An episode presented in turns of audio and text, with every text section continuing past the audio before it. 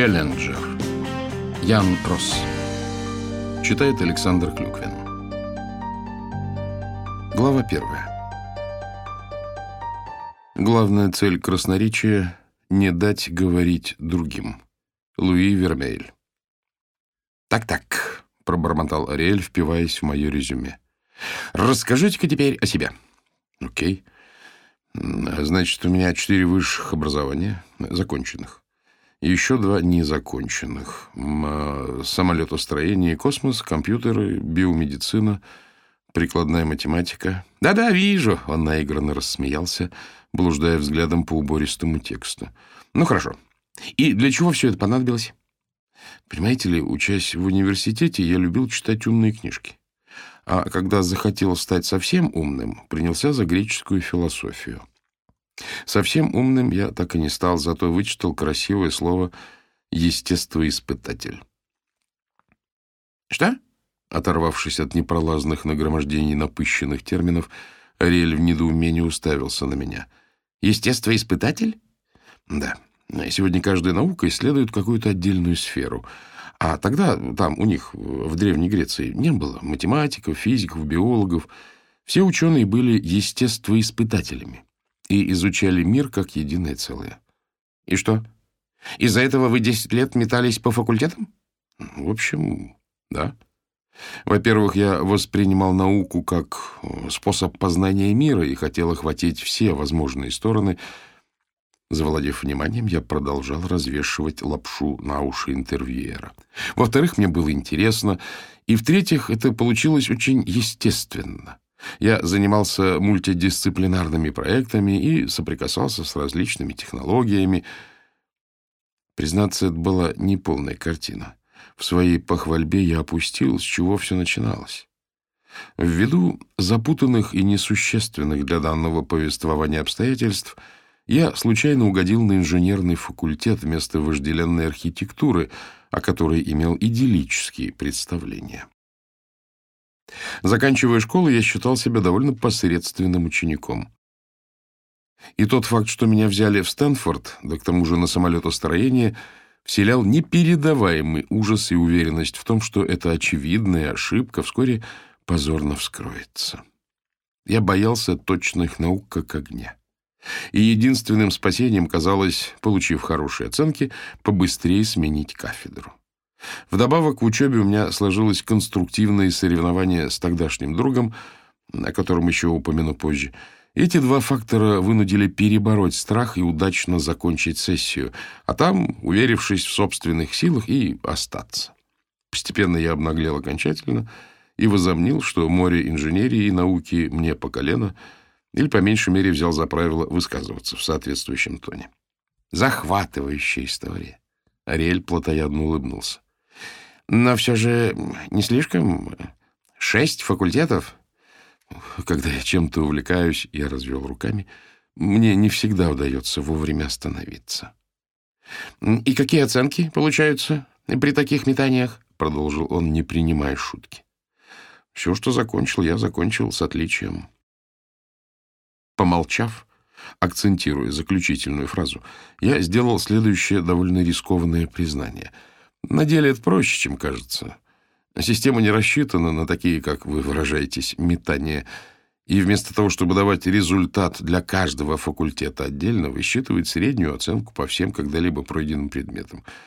То есть, недурно защитив первый диплом, несложно иметь высокий балл и по второму, не говоря уж о третьем. Интуиция подсказывала, что собеседник способен по достоинству оценить предлагаемый гамбит. Ариэль молчал пристально рассматривая меня и будто что-то решая. «Хорошо», — произнес он наконец, — «очень хорошо. Теперь поговорим о профессиональном опыте. И, пожалуйста, поподробнее». Я сел на любимого конька и выдал несколько отточенных многочисленными собеседованиями рекламных роликов про свои проекты.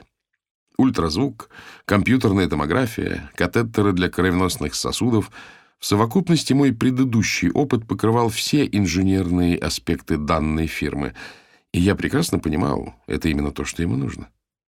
Забыв про сжатые в пальцах бумажки, Ариэль всякий раз кивал в такт новым виткам повествования.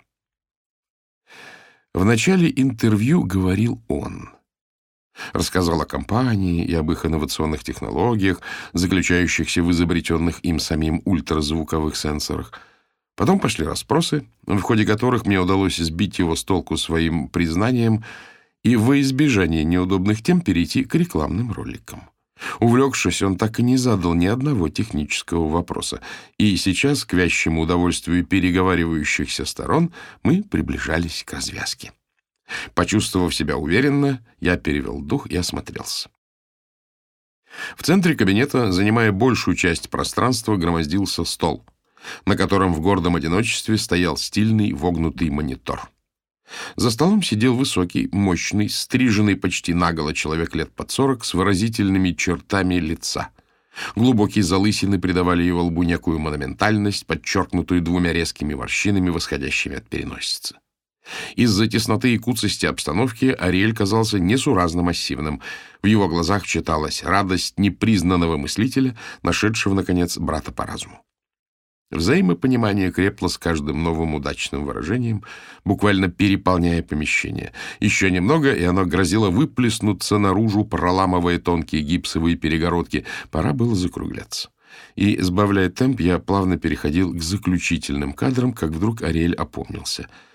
«Если все было так здорово, почему же вы каждый раз увольнялись?» Вопрос был задан скорее для проформы. Но я старался избегать этой темы, так как предыдущие компании неизменно покидался скандалом. Поначалу я, скрипя зубами, терпел окружающее безобразие, но рано или поздно выкладывал очередному начальничку все, что думал о нем и о его организации, и с грохотом хлопал дверью. Мало того, последние три года я вообще нигде не работал.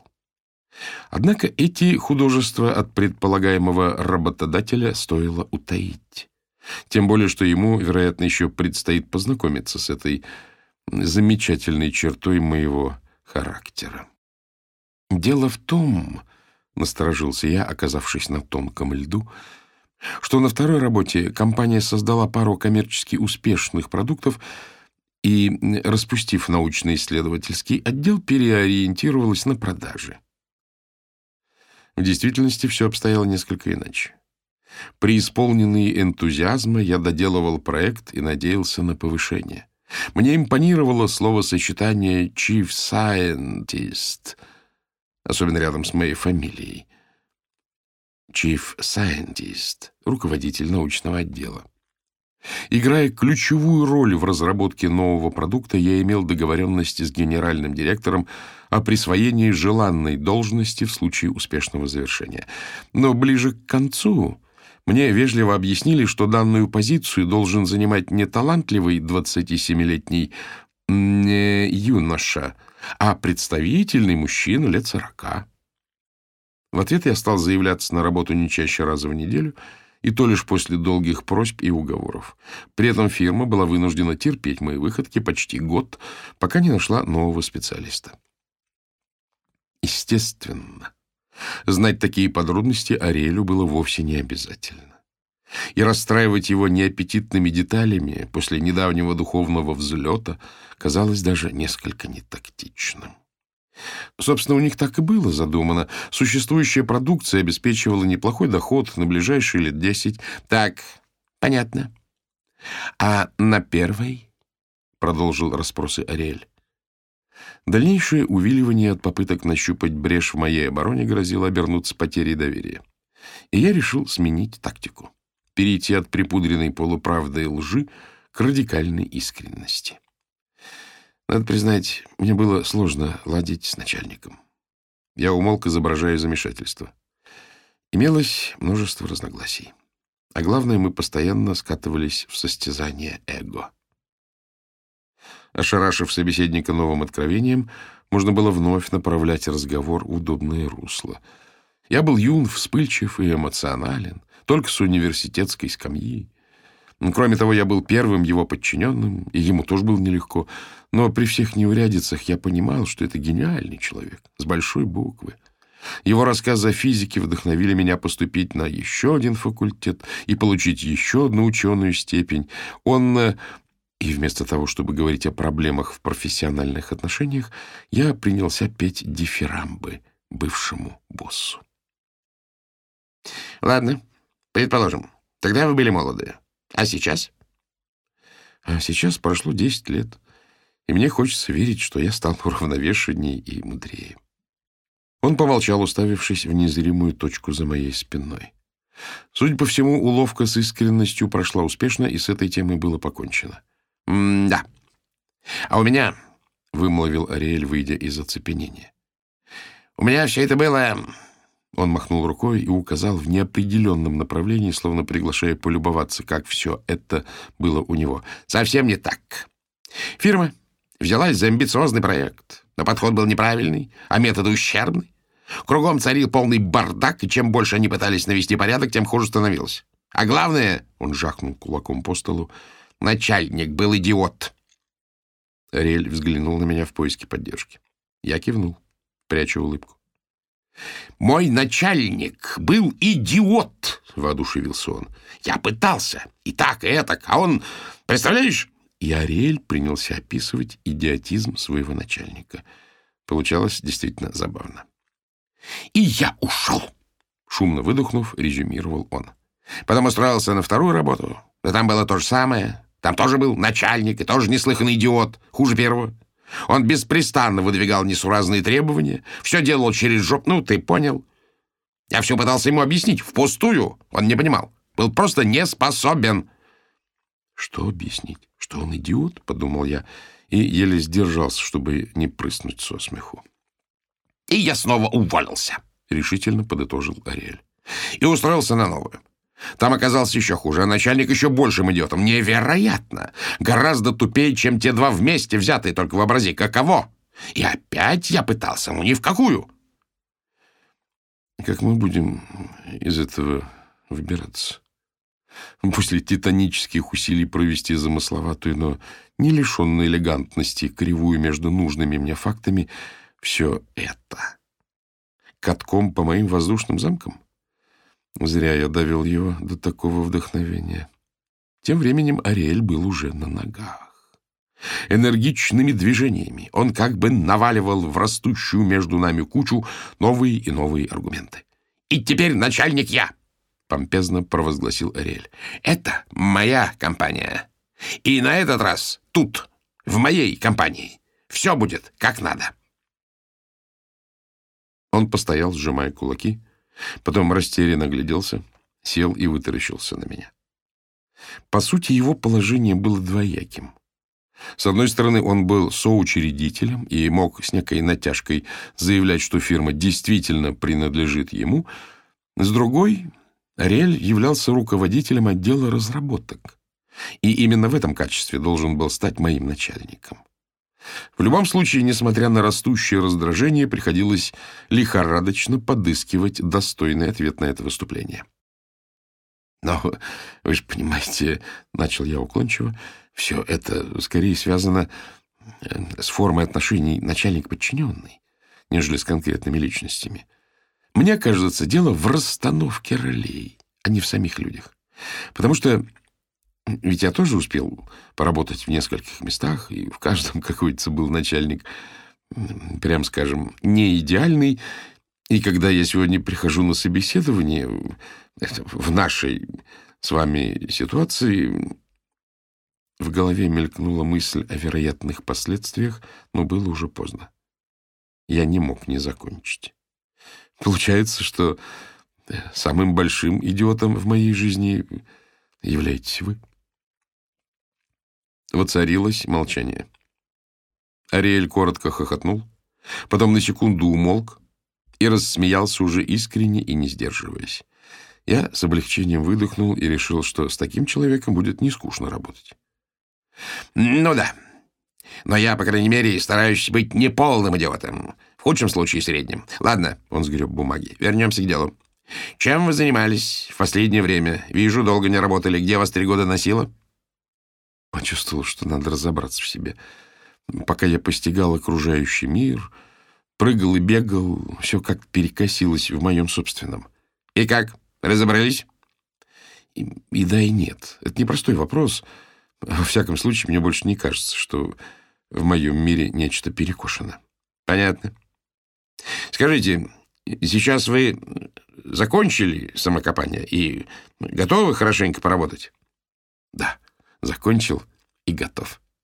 Я бессовестно широко улыбнулся. Великолепно. Свяжемся на днях. Он встал и протянул руку.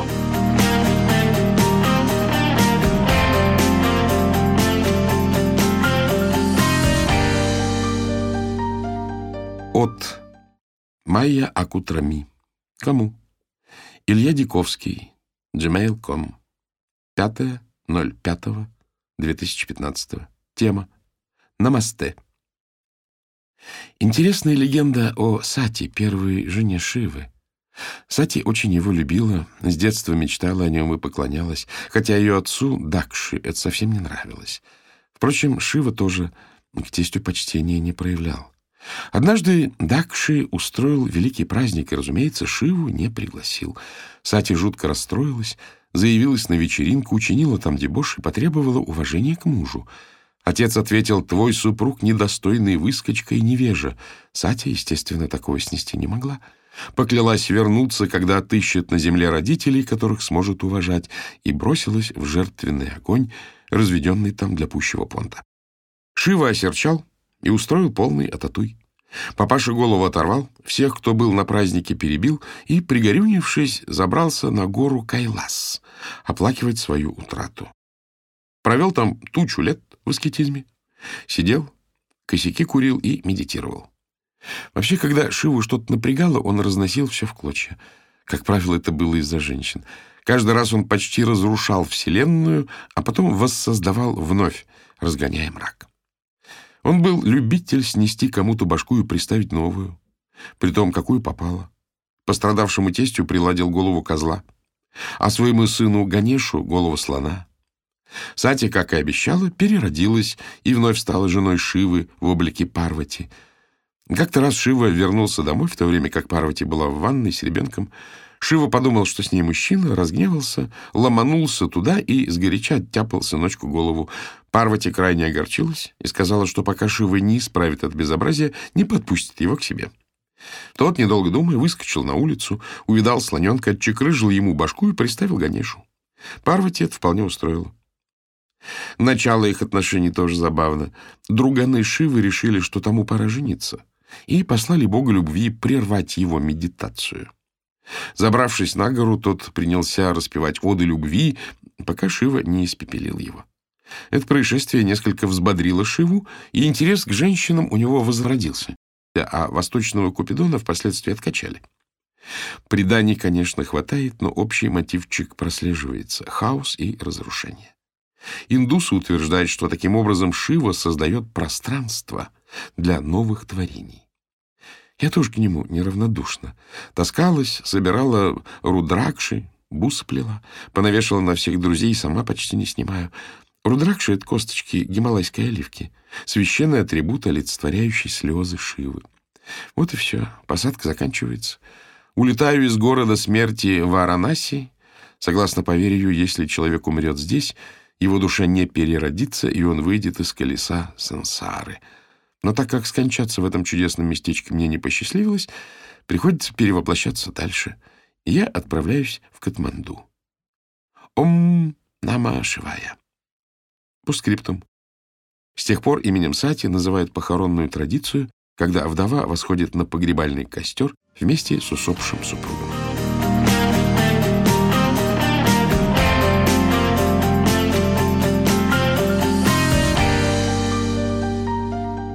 Среда, середина дня, стеклянная дверь, наклейка с надписью «Биоспектрум».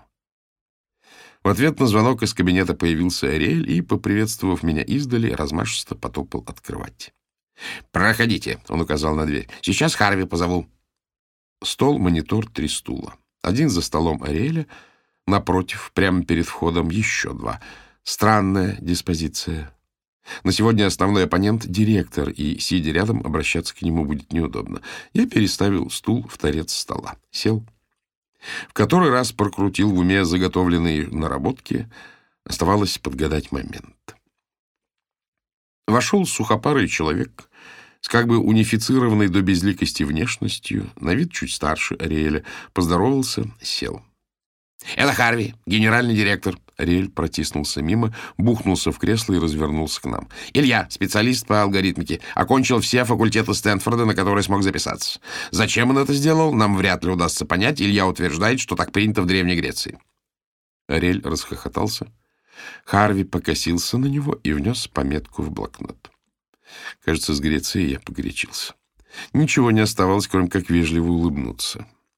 Как бы то ни было, у него обширный опыт разработки медицинского оборудования. Илья, расскажите вкратце, чем вы занимались? Я принялся за рекламные ролики и спустя несколько вступительных фраз перешел к перечислению базвордов. Базворды — это новомодные звучные термины. Когда необходимо быстро произвести впечатление, можно просто закидывать ими собеседника вплоть до полного очумения. После особо удачных оборотов Ариэль гордо поглядывал на Харви, словно мои успехи являлись результатом его стараний. Энергично жестикулируя, он как бы помогал информации перекочевывать от меня к директору. Несмотря на нарочито сосредоточенный вид, складывалось впечатление, что Харви мало интересовали мои словоизлияния. Лишь бы Ариэль был доволен, да новый работник за рамки не выступал. Не слишком выступая за рамки, я подбирался к середине второго ролика. А из собранных точек выстраивается трехмерная реконструкция сердца, вещал я. Визуализация импульса внутри стенок миокарда и... Да-да, я же тебе показывал! Ариэль щелкнул пальцами, и он принялся рассказывать об ультразвуковой системе, которую я когда-то разработал. Я умолк, не желая мешать начальству делать мою работу. Теперь уже я согласно кивал и жестикулировал, поддерживая Ариэля. Посматривая то на меня, то на него, Харви коротко чиркал в блокноте. Едва Ариэль стал выдыхаться, я уцепился за удачно подвернувшееся слово «томография» и перешел к последнему ролику. Ариэль вновь быстро перехватил инициативу. Когда он угомонился, я припечатал «И вот я здесь».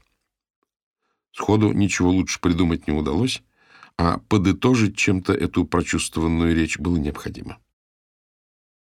Ариэль сиял, как новенький гаджет, и важно поглядывал на Харви, заговорившего об окладе. Начальная ставка в 200 тысяч в год виделась директору вполне соответствующей предлагаемой должности. «За две сотни я работать не буду», — отрезал я. Запрошенная мной сумма, стал объяснять он, перемежая аккуратные фразы прослойками четко выверенных интервалов, выходит за рамки бюджета. Получив очередной отказ, Харви предложил сойтись посередине, посулив в течение полугода поднять зарплату до названной суммы и возместить разницу в виде бонуса. «Хорошо», — Харви занес числа в блокнот. «Нам важно время. Когда вы можете приступить? — сегодня, — объявил я, дождавшись именно того, что мне было нужно.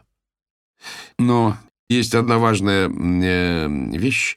В такие темы не принято вдаваться на собеседованиях, но я хочу, чтобы у нас складывались доверительные отношения, и поэтому сейчас буду говорить о любви. Харви улыбнулся чуточку шире вежливого минимума, и вновь принял невозмутимый вид. Ариэль склонил голову на бок и обескураженно вытаращился. «Долгое время я был один», — продолжил я, «и недавно встретил женщину, с которой хочу быть. Но она, как, собственно, и я, живет в Лос-Анджелесе и не может внезапно переехать в другой город, потому что у нее есть сын, и она его очень любит». Брови Ариэля постепенно приподнимались. Харви же довольно успешно боролся со своей улыбкой.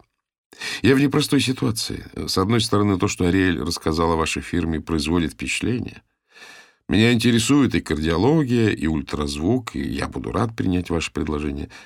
С другой, мне важны новые отношения, и я не хочу оказаться в ситуации, где буду вынужден выбирать. — Так в чем проблема? — Ариэль подался в мою сторону. — С какой стати одно должно мешать другому? — Расстояние, ну, сами посудите. На машине туда-сюда нереально. Значит, придется летать. То есть ехать с работы в аэропорт, потом лететь, потом снова ехать. И пока я буду летать и ездить, она будет уже крепко спать, так как утром ребенка надо вести в школу. — Так встречайтесь со своей любовью по выходным. Ариэль взмахнул рукой, устраняя досадную помеху с нашего совместного пути в счастливое будущее мировой кардиологии. «Видите ли, в субботу моя подруга работает, а в воскресенье хочет уделять время ребенку. И с этим трудно спорить». «Хорошо», — помолчав, промолвил Харви. «Что вы предлагаете?» «Думаю, стоит пойти друг другу навстречу». Поставив локти на стол, я скрестил пальцы. «У вас сроки, у меня любовь. Я знаю, как сделать, чтобы все были хэппи, и вы, и я. Предлагаю договориться так.